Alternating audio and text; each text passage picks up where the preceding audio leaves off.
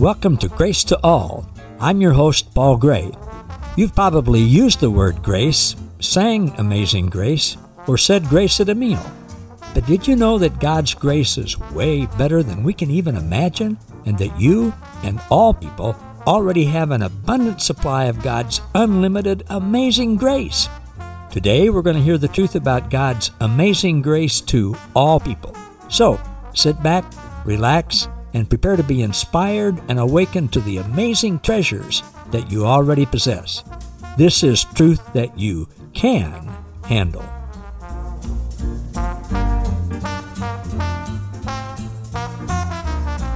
Hey, everybody. Welcome to another edition of Grace to All with Paul Gray. I appreciate you all joining me today. Today, I want to talk about the difference between two different ways of experiencing something.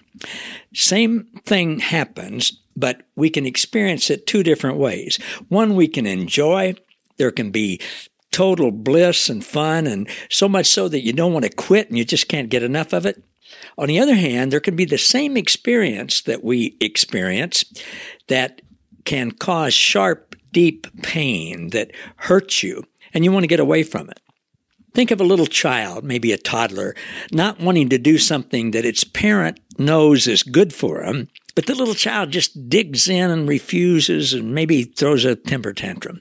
Well, a good parent will gently take them, even kicking and screaming, even with the toddler hurting themselves, and the good parent will take them and lead them to the beneficial outcome, and there will be the same end result as if the child had gone willingly, but two different experiences for the child. One joyful, one not joyful, and even painful. So, the last episode that I did with you all a week ago, we talked about imagination. And it's going to tie in with what I just said. Last time we talked about imagining Jesus' attitude and the disciples' attitude and everybody who's with him, their countenance, when Jesus went around doing good and helping people and healing them and delivering them from demons and stuff like that. We imagined them just laughing and smiling and high fiving each other and in uh, seeing this tortured person being made well, people with you know, mental challenges, being made in their right mind, and all of that kind of stuff. Well, we're going to look at the fact that sometimes when those things happen, other people saw and were involved in the same experience, but they didn't respond the same way. We're going to look at Luke chapter 8, both this week and next week. Today we're going to start out in the beginning of Luke chapter 8. And I'm going to use the Passion Translation. And Brian Simmons starts it out with this heading. He says, Jesus ministers throughout the land. And verse uh, 1 of chapter 8, it starts out with soon afterward. Well, we know, of course, now that when the Bible was written, there were no chapters, there were no paragraph breaks, there weren't even sentence breaks. So while we call this the beginning of chapter 8, it's actually all one big thought.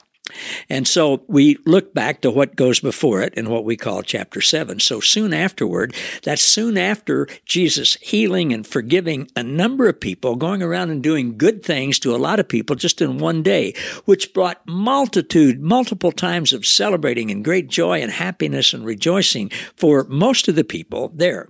Then it says in verse 1 soon after that, Jesus began a ministry tour throughout the country, visiting cities and villages to announce the wonderful news of God's kingdom realm. Now, I don't want to gloss over that term. We're going to refer to that quite a bit today.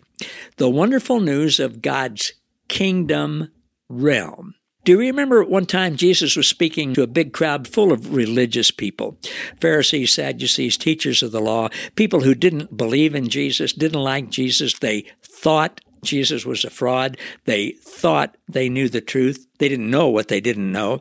And so they're trying to trick him. And they ask him, they said, Well, when is the kingdom of God or the kingdom realm or the kingdom of heaven? When is it going to come? And where is it going to come? Jesus said, I can just see him doing this kind of with a twinkle in his eye, saying, The kingdom of God? Well, it's already here.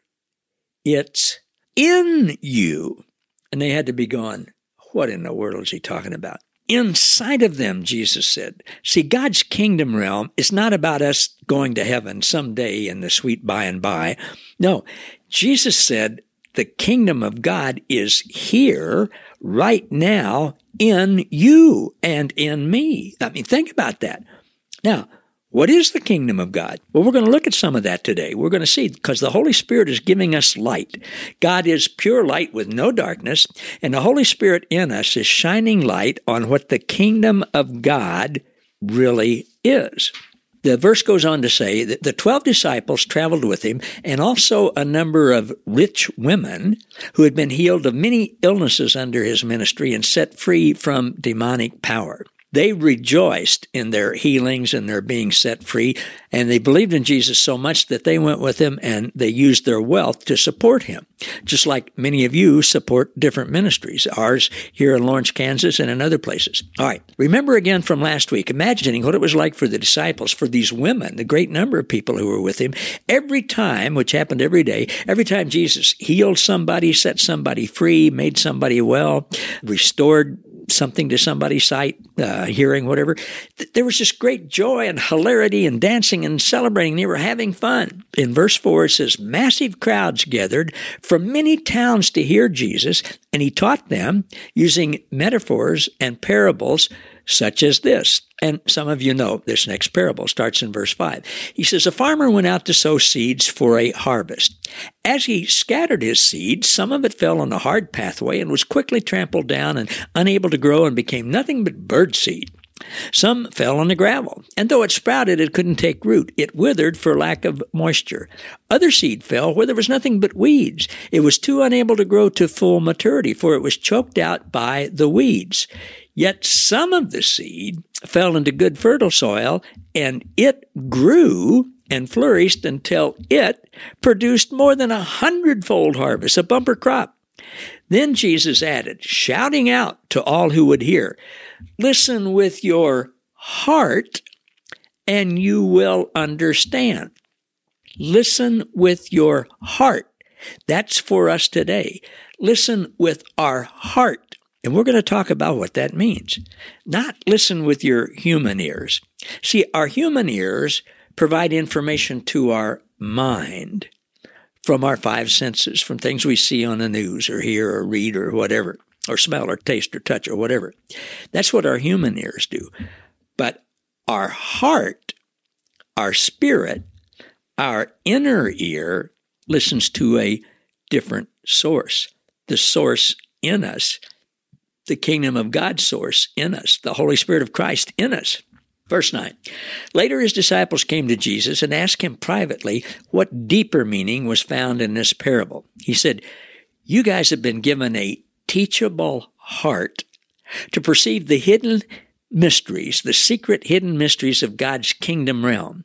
But to those who don't have a listening heart, he said, My words are merely stories. Even though they have eyes, they're blind to the true meaning of what I say. Even though they listen, they won't receive full revelation. Now you have to understand, when Jesus did that teaching, Jesus' teaching was done still under the old covenant of the law. And he said they don't have a listening heart. We know that as a result of Jesus' finished work at the cross, we all died with him. We all raised with him. We were all given new hearts with him we became new creations. And the writer of Hebrews tells us what had been prophesied in the Old Testament. We now have new hearts, new, pure, faultless hearts that are right with God. Now, of course, that's not talking about the organ in us that pumps blood. They didn't understand that in those days. They thought the heart was the center of who we are, of who a person is, that it was the real us, that it was like our spirit. Well, when Jesus said this, people don't have a listening heart. They didn't. But after the finished work at the cross, everybody does. Today we are all new creations. We are all new creations in Christ with new hearts. Verse 11. Here then, Jesus said, is the deeper meaning to my parable. Now look at these four words. He said, the word of God. It's so important that we know what the Word of God is. It is not what I was taught growing up in a religious setting. The Greek word there is logos for word. Remember The Apostle John wrote in John chapter 1 that Jesus is the living Word. That word was Logos. Jesus is the living Word of God. I like what Brad Jersak says. He's an author, teacher from Canada. He said he believes in the inerrant, infallible Word of God who started growing a beard when he was about 18 years old. Jesus is the living Word of God. Words in Scripture are words written by men about God, but they are not the Word of God. Jesus, and John makes it so very clear in the first chapter of John that Jesus is the living Word of God. Where is the living Word of God today? In you, speaking to your heart. You can read and hear words written in Scripture or from a pastor or another book or whatever, or a Bible school to whatever, but until the Spirit of God reveals them to your heart, to your spirit, they're just like stories, gobbledygook. It's a completely different concept than hearing with your mind. So, in verse 11, Jesus says, Here then is the deeper meaning to my parable. The Word of God Jesus' spoken words. Now, when Jesus said that in Aramaic to them, they knew exactly what he meant. I mean, it, it, it wasn't uh, ambiguous at all. The word of God, Jesus is saying, the words I speak is the seed that is sown into hearts, not into our mind.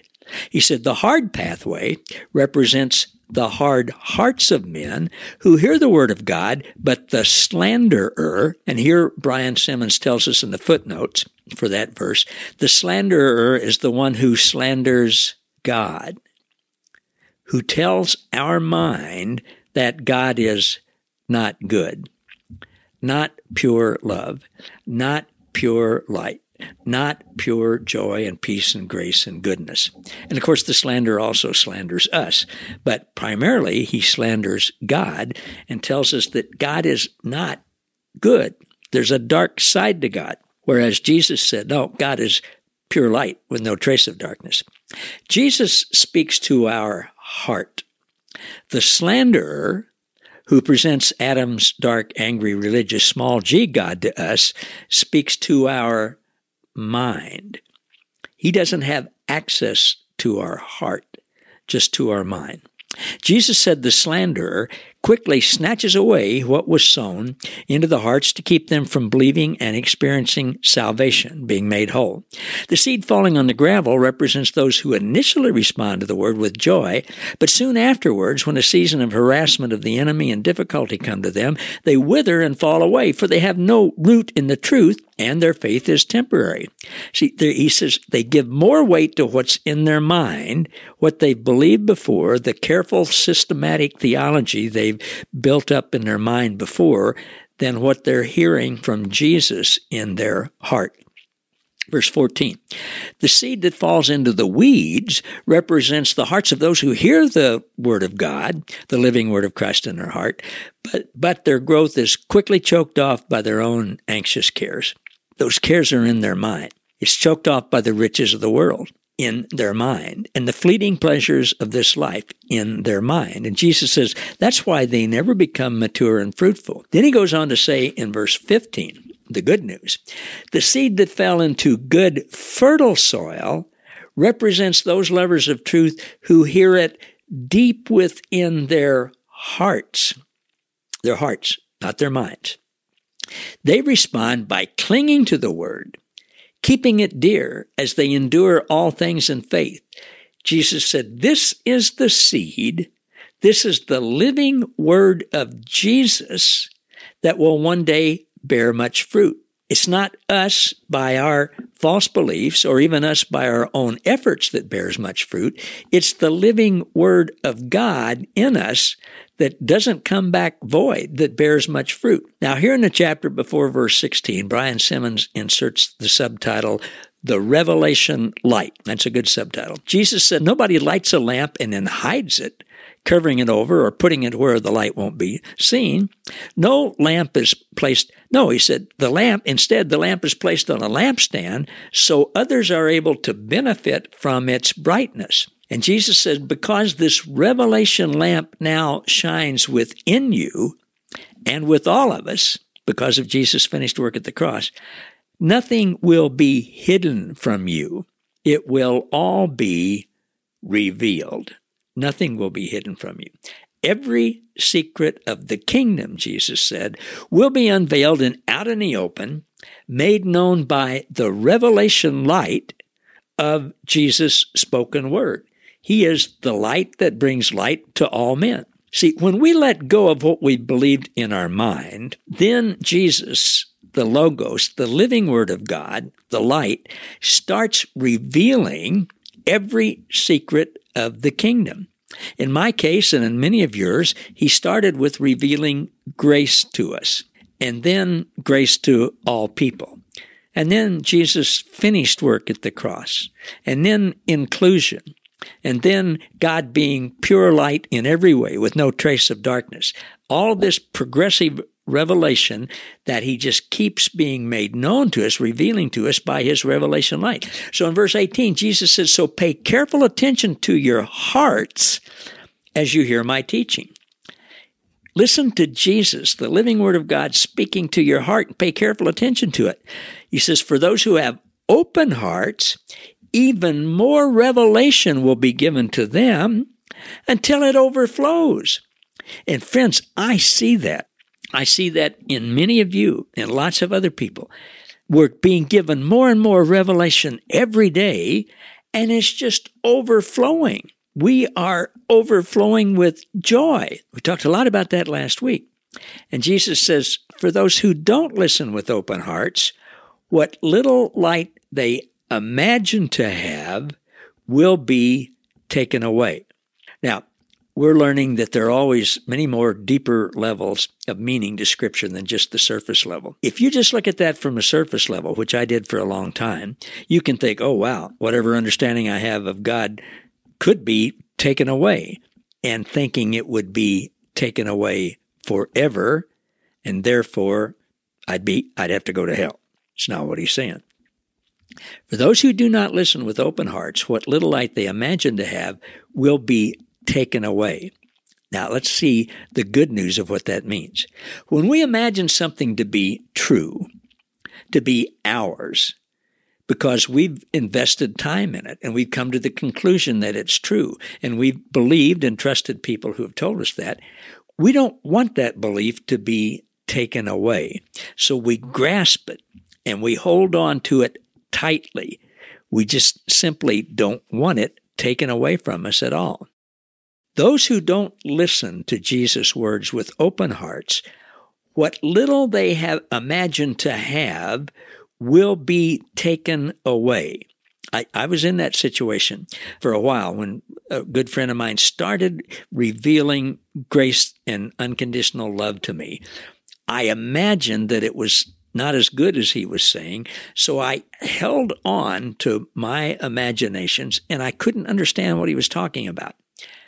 But then came a time when I was willing to let that go and listen. Adam and Eve were the first to imagine. They imagined lie. They came up with these lies. They imagined that God is angry and offended at people. Not true. They imagined that they needed to fear God and hide from God and that God couldn't stand to be around them and that they were separate from God. Not true. They imagined that God wanted to punish them. Not true. They imagined that God didn't love them anymore because they disobeyed him. Not true. They imagined that, well, if there's something we can do to appease God, if we can come up with some ways to get him to like us again, then, then that'll be good. Not true. That's the beginning of religion. I want you to listen carefully. When we, when you and I, when we don't listen with open hearts, these imaginations that we have are going to be taken away. If we have an open heart, we just let them go, we release them, and they are taken away. They're going to be taken away one way or another. Having an open heart is a willingness to like open our hands and let go of what we've imagined to be true about God. Just God, I, am willing to let all this go.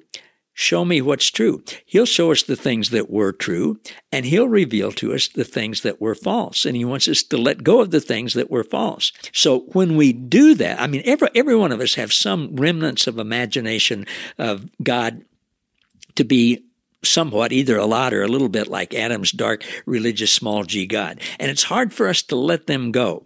Our mind puts up a fight. But if we relinquish them and listen to Jesus and see and hear with our pure, open heart, we get more and more amazing revelation of love and grace and joy and peace every day. We metanoia. We're willing to change our mind 180 degrees.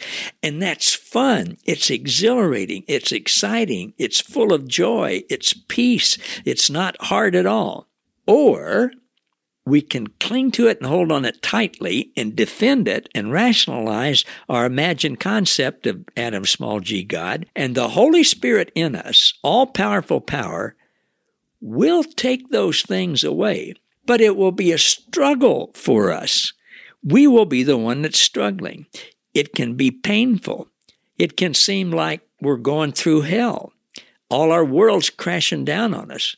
You know, we're struggling against the truth, and we can become angry when we hear the truth and don't want to give up what we think is the truth. That's the difference between walking in the light, being a pure light walker, and walking in the darkness. Pure light will overcome and take away darkness, reveal darkness, expose it, illuminate it. Our mindset makes the difference as to whether or not that's a pleasant, joyful, full of grace, peace experience or a hard struggle. Jesus with the Apostle Saul. The Apostle Saul, Saul well, he wasn't an apostle then. Saul was one of the Pharisees, the chief of the Pharisees who were against Jesus, didn't believe in him, thought he was a fraud, thought everything Jesus was teaching was wrong. Saul had a mindset, a dark mindset he bought into Adam's dark concept of God, hook, line, and sinker. And he had this, he'd had the greatest training, the greatest schools. He had a great intellect, a great mind. And he had built up in his mind this whole systematic theology of believing in Adam's dark, religious, angry God. And he wasn't about to let that go. But Jesus did what it took with him. He appeared to him in a blinding light inside of Saul, so much so he knocked him off the horse that he was riding. He blinded him, and Saul saw Jesus inside of that light. And he said, Who are you, Lord? Jesus, Jesus said, Why are you persecuting me, Saul? Saul said, Who are you, Lord? And Jesus said, I'm Jesus, the one that you're persecuting. So Jesus went on to say, Saul, it's so hard for you when you kick against the goads, G O A D S, Acts 24 14. That's the King James translation. He said, Saul, Saul, it's so hard for you when you kick against the goads. Understanding what that means is so important for this whole concept. They used oxen to do most of their heavy work in those days. They didn't have any machinery. They used oxen to do their, their plowing and pulling wagons and all kinds of stuff. You know, an oxen is, you know, a big cow. uh, and, you know, heavy, big, thick skin and all that kind of stuff and they had what's called an ox goad. It was a long pole, six, eight feet long, and it had a sharp piece of iron on the end of it, sort of like an arrowhead. Very sharp piece of steel or iron on the end of it. And the farmers, the people with the oxes, or people who were transporting things, they would use it to gently prod the ox into the direction they wanted it to go. Like if they're taking a load of something into town in a wagon behind an ox, they, you know, they'd come to a fork in the road and they would gently prod it the way that they wanted it to go. And the oxes were, for the most part, they were trained and they would follow that willingly. Because if they didn't, the only way that they had to rebel was to kick with their feet. And if they would kick against that goad, it would stick in them. It would pierce their thick skin and it would hurt. It would be painful. And eventually they would have to give up and go ahead and do the right thing anyway. But now they got this bleeding pain in their side. That's what Jesus was talking about when he said, Saul, Saul, it's so hard for you because you're kicking against the goads. Now, we can do the same thing with Jesus. Jesus lives in us. Jesus lives in our heart. He speaks to our heart, our spirit, the real us. So the takeaway from that is when we hear him speak, when we hear him speak the truth and it's contradictory to some remnant of darkness that we have thought either about ourselves or about God or about other people, we can take that gentle prod from Jesus and go, oh, okay. And we can let go of that false belief that we've had before, not fight against it, and rejoice in that, wow, I didn't know you were that good. That's amazing. And you'll be ecstatic and full of bliss and joyful. Or we can fight it and we can go, no, no, Jesus, you, you can't be that good. I'm not going to go with that. You, you, you can't love everybody. Your love can't be never ending, whatever it is. When we do that, it's like we're kicking against that goad. We're fighting.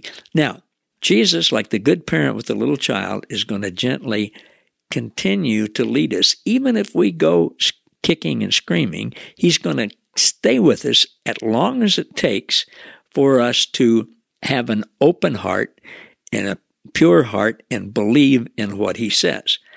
Now, here's the difference. If we go kicking and screaming, it seems like hell. We're resisting him. We're going against the grain. We're kicking against the goad.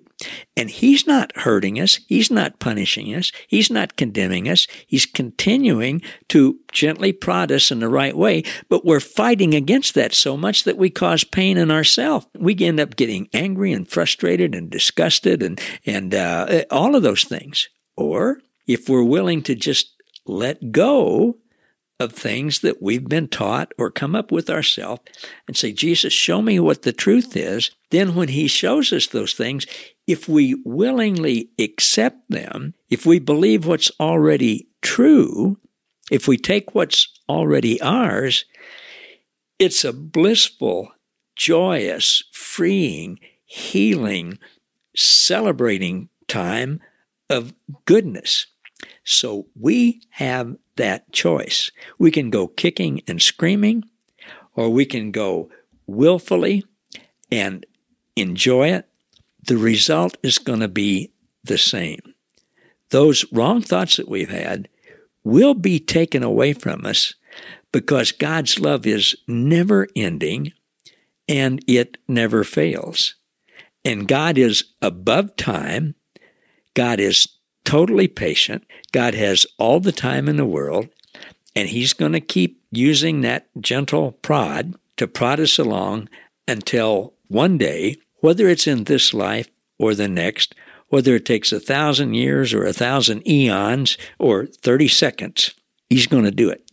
I advise the 30 second way because as soon as we do that, life becomes a continual, deep seated joy and more and more blissful revelation all the time. Hey, thanks everybody for listening. I appreciate you being with me. We're going to continue in uh, Luke chapter 8 next week. We're going to go into a little more depth and see this thing with Jesus healing the demoniac. And we're going to look at how, what it means to be in our right mind. Thanks for being with me today on Grace to All with Paul Gray. Love you all. Thank you for listening to Grace to All. For more about us, how we can serve you, and our special guest, please visit www.gracewithpaulgray.com.